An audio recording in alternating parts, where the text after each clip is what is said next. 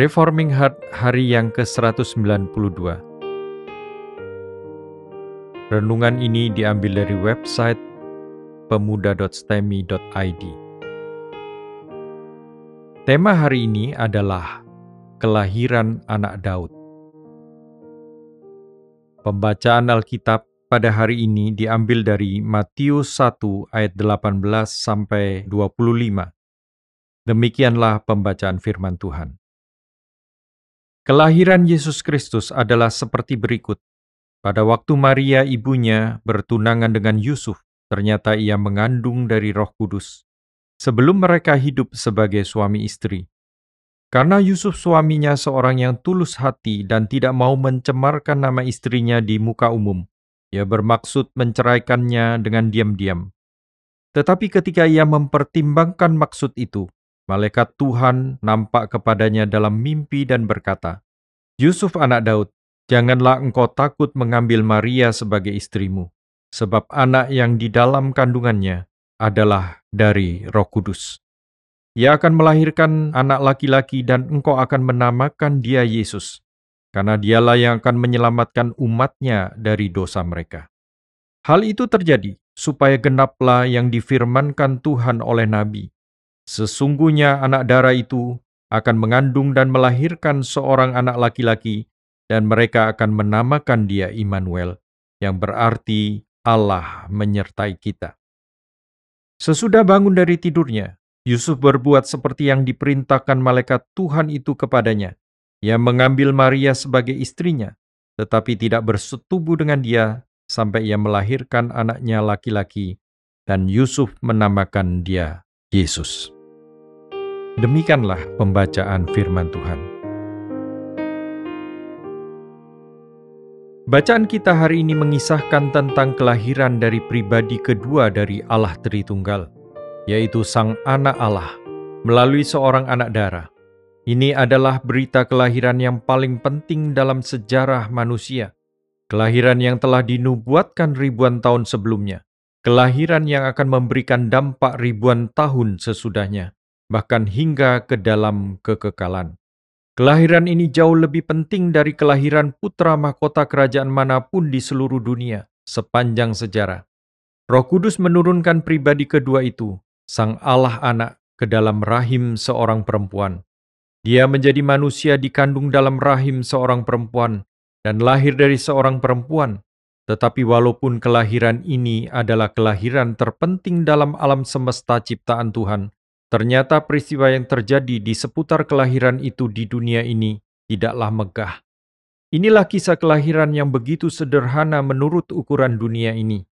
Kisah kelahiran itu dimulai dalam ayat 19 dan 20, dikisahkan tentang dilema seorang pemuda bernama Yusuf karena tunangannya mengandung sebelum mereka menikah. Dalam bagian ini dikatakan bahwa Yusuf ingin menceraikan tunangannya Maria secara diam-diam. Dia tidak ingin ada keributan yang akan mencemarkan nama baik Maria, walaupun menurut anggapan Yusuf, Maria telah berzina dengan laki-laki lain. Bagian ini dilanjutkan dengan ayat 20 dan 21, di mana malaikat Tuhan memberikan penjelasan kepada Yusuf tentang sebab-sebab kehamilan Maria. Penjelasan malaikat ini bukan hanya menjadi keterangan bagi Yusuf, tetapi juga menjadi keterangan bagi kita semua tentang siapakah anak yang akan lahir itu. Dia adalah Yesus, nama Yunani dari Yehosua atau Yosua, yang artinya Tuhan menyelamatkan. Dialah yang akan menyelamatkan umatnya dari dosa dan murka Tuhan. Maka Yusuf pun taat dan tetap mengambil Maria menjadi istrinya. Kisah mengenai pengorbanan Yusuf dan Maria menjadi pasangan yang dipakai Tuhan untuk menurunkan anaknya sebagai manusia, merupakan kisah yang mengharukan dari sepasang manusia yang taat ketika dipakai Tuhan untuk menggenapi rencananya. Ketaatan yang menjadi kontras dari pemberontakan umat Tuhan. Hal berikutnya adalah penjelasan tentang nama Yesus sebagai dia yang akan menyelamatkan umatnya. Bukankah dia raja yang akan mengambil kembali tahta Daud? Ya, dia menjadi raja yang sejati, yang adalah gembala bagi bangsanya. Itulah sebabnya ia datang untuk menyelamatkan umatnya dari dosa. Ketika umatnya sedang berada dalam pembuangan, maka sang raja sejati itu datang bersama-sama dengan mereka untuk menyelamatkan mereka. Sang raja sejati itu menyelamatkan umatnya, bukan membuangnya ketika mereka ada di dalam pencobaan. Tuhan menebus umatnya dari liang kubur. Inilah keagungan berita Injil itu, yaitu kerelaan sang gembala untuk datang menyelamatkan dombanya yang telah terjerumus ke dalam jurang. Di dalam ayat 22 sampai 25 tercatat penggenapan nubuat perjanjian lama di dalam Yesaya 7 ayat 14. Allah akan menyelamatkan umatnya meskipun umatnya seharusnya berada dalam pembuangan. Inilah nubuat Nabi Yesaya kepada seorang bernama Ahaz, Raja Yehuda yang jahat, di tengah-tengah ancaman Tuhan bagi umatnya karena kejahatan Ahaz.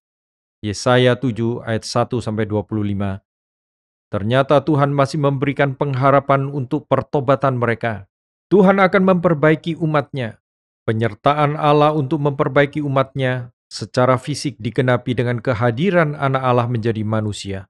Untuk menggenapi nubuat ini, Yusuf harus mengambil Maria menjadi istrinya. Dia harus memberikan status sebagai anak Daud kepada Yesus, dan hal itu hanya dapat dilakukan jika dia adalah ayah dari Yesus. Yusuf menikahi Maria, menjadikan Yesus anaknya, sehingga sebutan anak Daud menjadi miliknya secara kelahiran. Dan kelahiran dari Maria yang adalah anak darah membuat dia menggenapi nubuat Yesaya, yaitu mengenai tanda dari seorang perempuan yang masih perawan. Inilah nubuat tentang kelahiran Tuhan Yesus yang penuh dengan penggenapan janji bagi Israel di tengah-tengah pembuangan. Berarti Israel masih berada di dalam pembuangan. Mengapa demikian? Bukankah mereka telah kembali ke tanah perjanjian itu? Bukankah mereka telah memiliki bait suci? Bukankah mereka telah memiliki imam? Tidak peduli apa yang mereka telah miliki, tetapi jika sang anak Daud yang akan lahir dari anak darah belum datang, maka Israel sebenarnya masih dalam pembuangan. Kristus adalah satu-satunya cara Israel dapat dipulihkan kembali sebagai umat Tuhan. untuk direnungkan. Marilah kita memikirkan dua hal berikut. Yang pertama, bagian ini memadukan dengan indah ketaatan dari dua orang yang takut akan Tuhan dengan pernyataan yang sangat agung mengenai kegenapan janji Allah bagi pemulihan Israel. Dua orang yang sederhana yang menjalankan bagian yang Tuhan percayakan kepada mereka dengan taat dan rela. Tuhan membukakan rencana agungnya, memulihkan umatnya dari pembuangan kepada dua orang ini, yang juga menjadi ibu dan ayah dari Yesus, sang anak Daud. Ketaatan inilah yang harus kita berikan kepada Tuhan, ketaatan yang akan dilanjutkan dengan pernyataan dari Tuhan sendiri tentang rencana keselamatannya bagi Israel. Siapakah Yusuf dan Maria? Mereka adalah dua orang yang sederhana, tidak termasuk tokoh penting di Israel pada saat itu. Tetapi mereka adalah orang-orang yang mau taat kepada Tuhan, dan Tuhan membukakan kepada mereka hal yang sangat penting di dalam rencana Tuhan. Kepada siapakah Tuhan menyatakan rencana agung ini? Bukan kepada raja, atau pemimpin agama, atau kaum Farisi, atau siapa pun, tetapi kepada dua orang ini. Mengapa? Karena keduanya taat dan rela menjalankan bagian mereka di dalam rencana keselamatan Allah. Barang siapa mau melakukan, dia akan mengetahui. Yohanes 7 ayat 17 Pengertian kita akan rencana keselamatan Allah tidak muncul karena kita rajin belajar. Pengertian ini juga tidak muncul dari berapa banyak buku yang telah kita pelajari. Pengertian ini hanya akan muncul dari kerelaan kita melakukan kehendak Allah. Allah hanya akan membukakan rencananya kepada mereka yang siap mengerjakan kehendak Allah dengan segala kerelaan hati. Maukah kita taat kepada Allah? Bersediakah kita terjun untuk melayani Allah?